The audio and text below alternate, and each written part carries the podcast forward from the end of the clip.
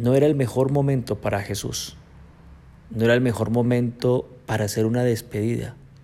Sin embargo, era su despedida, la última cena, el momento que se había preparado.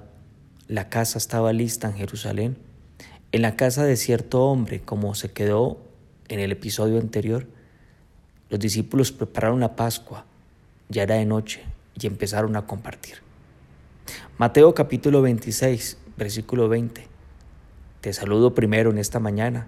Bienvenido a este espacio de devocional diario. Acompáñame con tu libreta de apuntes y con tu Biblia, por favor. Mateo 26, 20 dice, Cuando llegó la noche, se sentó a la mesa con los doce. Ahí estaba. Compartían el cordero, compartían el pan, compartían el vino. Insisto, la despedida de Jesús. Le quedaba pocas horas a Jesús. Pero había algo que tenía pendiente Jesús y tenía que sacarlo y tenía que decirlo, porque Él enfrenta las circunstancias. Él no deja que sucedan, porque para Él no son sorpresa. Versículo siguiente, versículo 21 dice, y mientras comían dijo, de cierto os digo, que uno de vosotros me va a entregar. Mientras comían, mientras el uno le pasaba el pedazo de pan al otro, Él dice, uno de ustedes me va a entregar. Los discípulos de Jesús sabían que Jesús iba a ser entregado en Jerusalén, que iba a ser humillado, torturado y luego lo iban a crucificar. Lo que no sabían es que el que lo iba a entregar era uno de ellos. Esto era inconcebible. Los que estuvieron con Jesús tanto tiempo, tres años, ahí con Él, ahí pasó.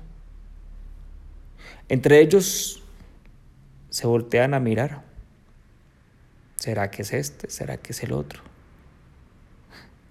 Esto podría afectar seriamente la unidad de la familia de Jesús, del grupo de Jesús, de los discípulos de Jesús.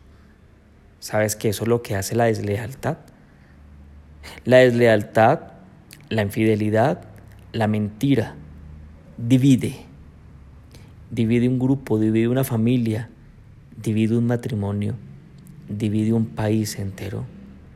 Jesús no se iba a quedar callado, y mucho menos con los brazos cruzados. Él enfrenta la situación.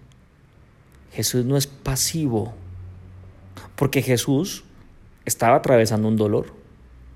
Él sabía lo que iba a suceder. Él sabía que iba a la cruz. Eso era un dolor para él. Claro, también tenía un dolor, ver el dolor de sus discípulos. Pero ahora tenía que llevar otro dolor, el dolor de la traición. ¿Qué te parece? Una, una cosa es tener dolor por la traición, otra cosa es enfrentarla. ¿Cómo reaccionó Jesús? ¿Qué pasa ante la traición? ¿Te han decepcionado? ¿Han hablado mal de ti? ¿Te han mentido? han sido falsos contigo, te han engañado. ¿Qué hiciste? ¿Y cuál es la reacción que tú y yo tenemos que tener cuando nos pase esto? Pues mire lo que hizo Jesús. Jesús no se victimiza. Jesús no dice, oye, mire qué mal me va. Les di absolutamente todo. Los amé y miren cómo me trata. Mira cómo me habla. Mira cómo me dice. Es que necesito desahogarme. Porque si no, pues me va a comer todo eso y se tengo que decir a cualquiera. No, no, Jesús no se desahoga así. No, Jesús claro con el problema, pero no lo dice victimizándose. Jesús no dice, porque Él no usa de esto. Tú tampoco. Nosotros no somos de los que nos autocompadecemos. Jesús no se abruma, ni se victimiza, ni se abruma. Jesús no dice, no, yo soy muy malo. No, yo hago todo mal. Yo tan malo que soy que no logré que mis discípulos me amaran. Oye, soy mal dirigente, soy mal líder, soy mala autoridad, soy mal papá. No, yo no sirvo para nada. Fallé, todo lo hago mal. no, no, Jesús no se permite esto. Tú tampoco te lo permitas. No te permitas eso. No. ¿Sabes por qué? Porque cada uno es responsable de sus decisiones y de sus acciones. Cada uno lo es. Ahora, si te ha pasado esto, si has enfrentado la decepción, la mentira, el engaño, la traición, muy seguramente a tu mente vienen pensamientos.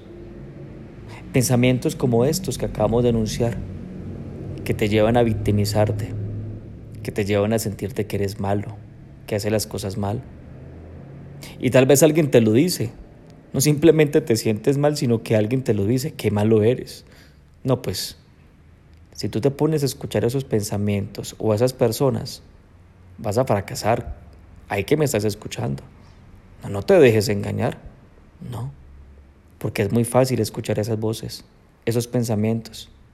Sin embargo, Jesús no lo escuchó y se puso al frente de la situación. Jesús enfrentó la deslealtad, la mentira. Ahora, ¿cuál fue la reacción de los discípulos? ¿Será que se acusaron los unos a los otros? ¿Será que se pusieron a mirar con desconfianza? Miremos el versículo siguiente, versículo 22. Y entristecidos en gran manera. Pausa, que la otra parte queda para el próximo episodio. Entristecidos en gran manera. ¿Cuál es la reacción de los apóstoles? Se entristecen. ¿Sabes por qué se entristecen? Porque entre ellos mismos se amaban. Porque es como cuando tú te enteras que un hermano tuyo la regó, está haciendo algo mal y cuando lo amas te entristeces. Ellos habían aprendido a amarse en el uno al otro. Estaban tristes, ¿sabes por qué estaban tristes? Sí, porque se amaban, pero también por qué? Porque ellos sabían que Jesús los amaba con todo el corazón. Y a Jesús le duele cuando un corazón se aparta. A Jesús le duele cuando un corazón deja de ser especial para Él a Jesús le duele cuando un corazón deja de amarlo a Él. A Jesús le duele cuando un corazón se llenó de razones para estar resentido y con dolor. Que no sea tu caso, que no sea mi caso. Eso le duele a Jesús. Esto es aquello que está viviendo Jesús. Es aquello que en el cual Jesús nos enseña cómo enfrentar una circunstancia como estas. ¿Te duele? es porque amas. Te duele, es porque lo amas a Él.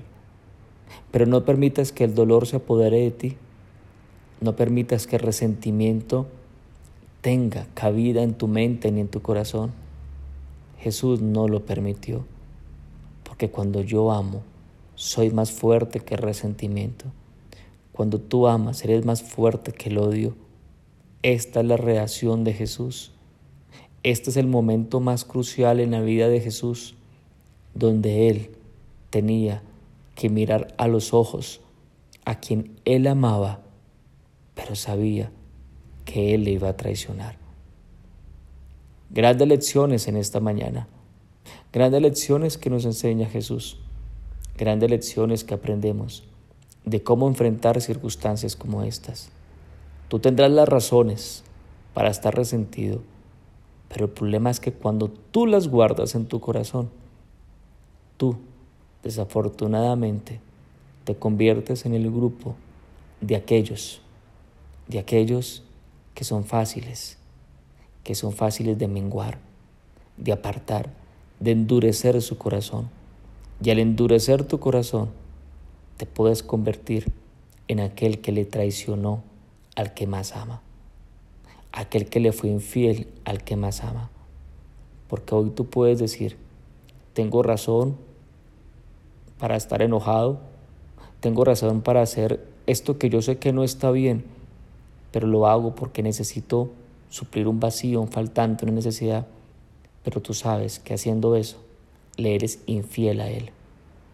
Es el momento entonces de aprender de las marcas de nuestro Señor. Con esto en mente, te pido que me acompañes. Hagamos una oración y en el próximo episodio vamos a ver la segunda parte de la reacción de los apóstoles. ¿Qué más hicieron? No te lo vas a perder. Y asimismo, antes de que oremos, mañana quiero invitarte a una conferencia virtual, 9 de la noche. Trataremos un tema muy especial, un tema que tiene que ver con nosotros mismos, que tiene que ver, bueno, te digo el título de una vez, se llama Fondos Insuficientes. No te lo pierdas. Vamos a orar entonces. Padre lindo, te doy gracias por esta mañana, por la oportunidad que nos das de compartir nuevamente ante ti. Porque, ¿quién más nos puede entender a nosotros sino tú? ¿Quién más experimentó circunstancias como, como estas, como tú? ¿Quién más experimentó ese dolor que atraviesa el alma y el corazón como tú? Pero tú nos enseñas a mirar adelante Tú no te resentiste, tú no te victimizaste. Y es por eso que te necesito. Porque si te tengo a ti, mi ancla, mi soporte, yo no seré de aquellos que se victimizan. Yo no seré de aquellos que se dejan abrumar por la culpa. Estás abrumado por la culpa, entrégale eso a Dios. Estás abrumado porque sientes que todo lo haces mal, entrégale eso a Dios.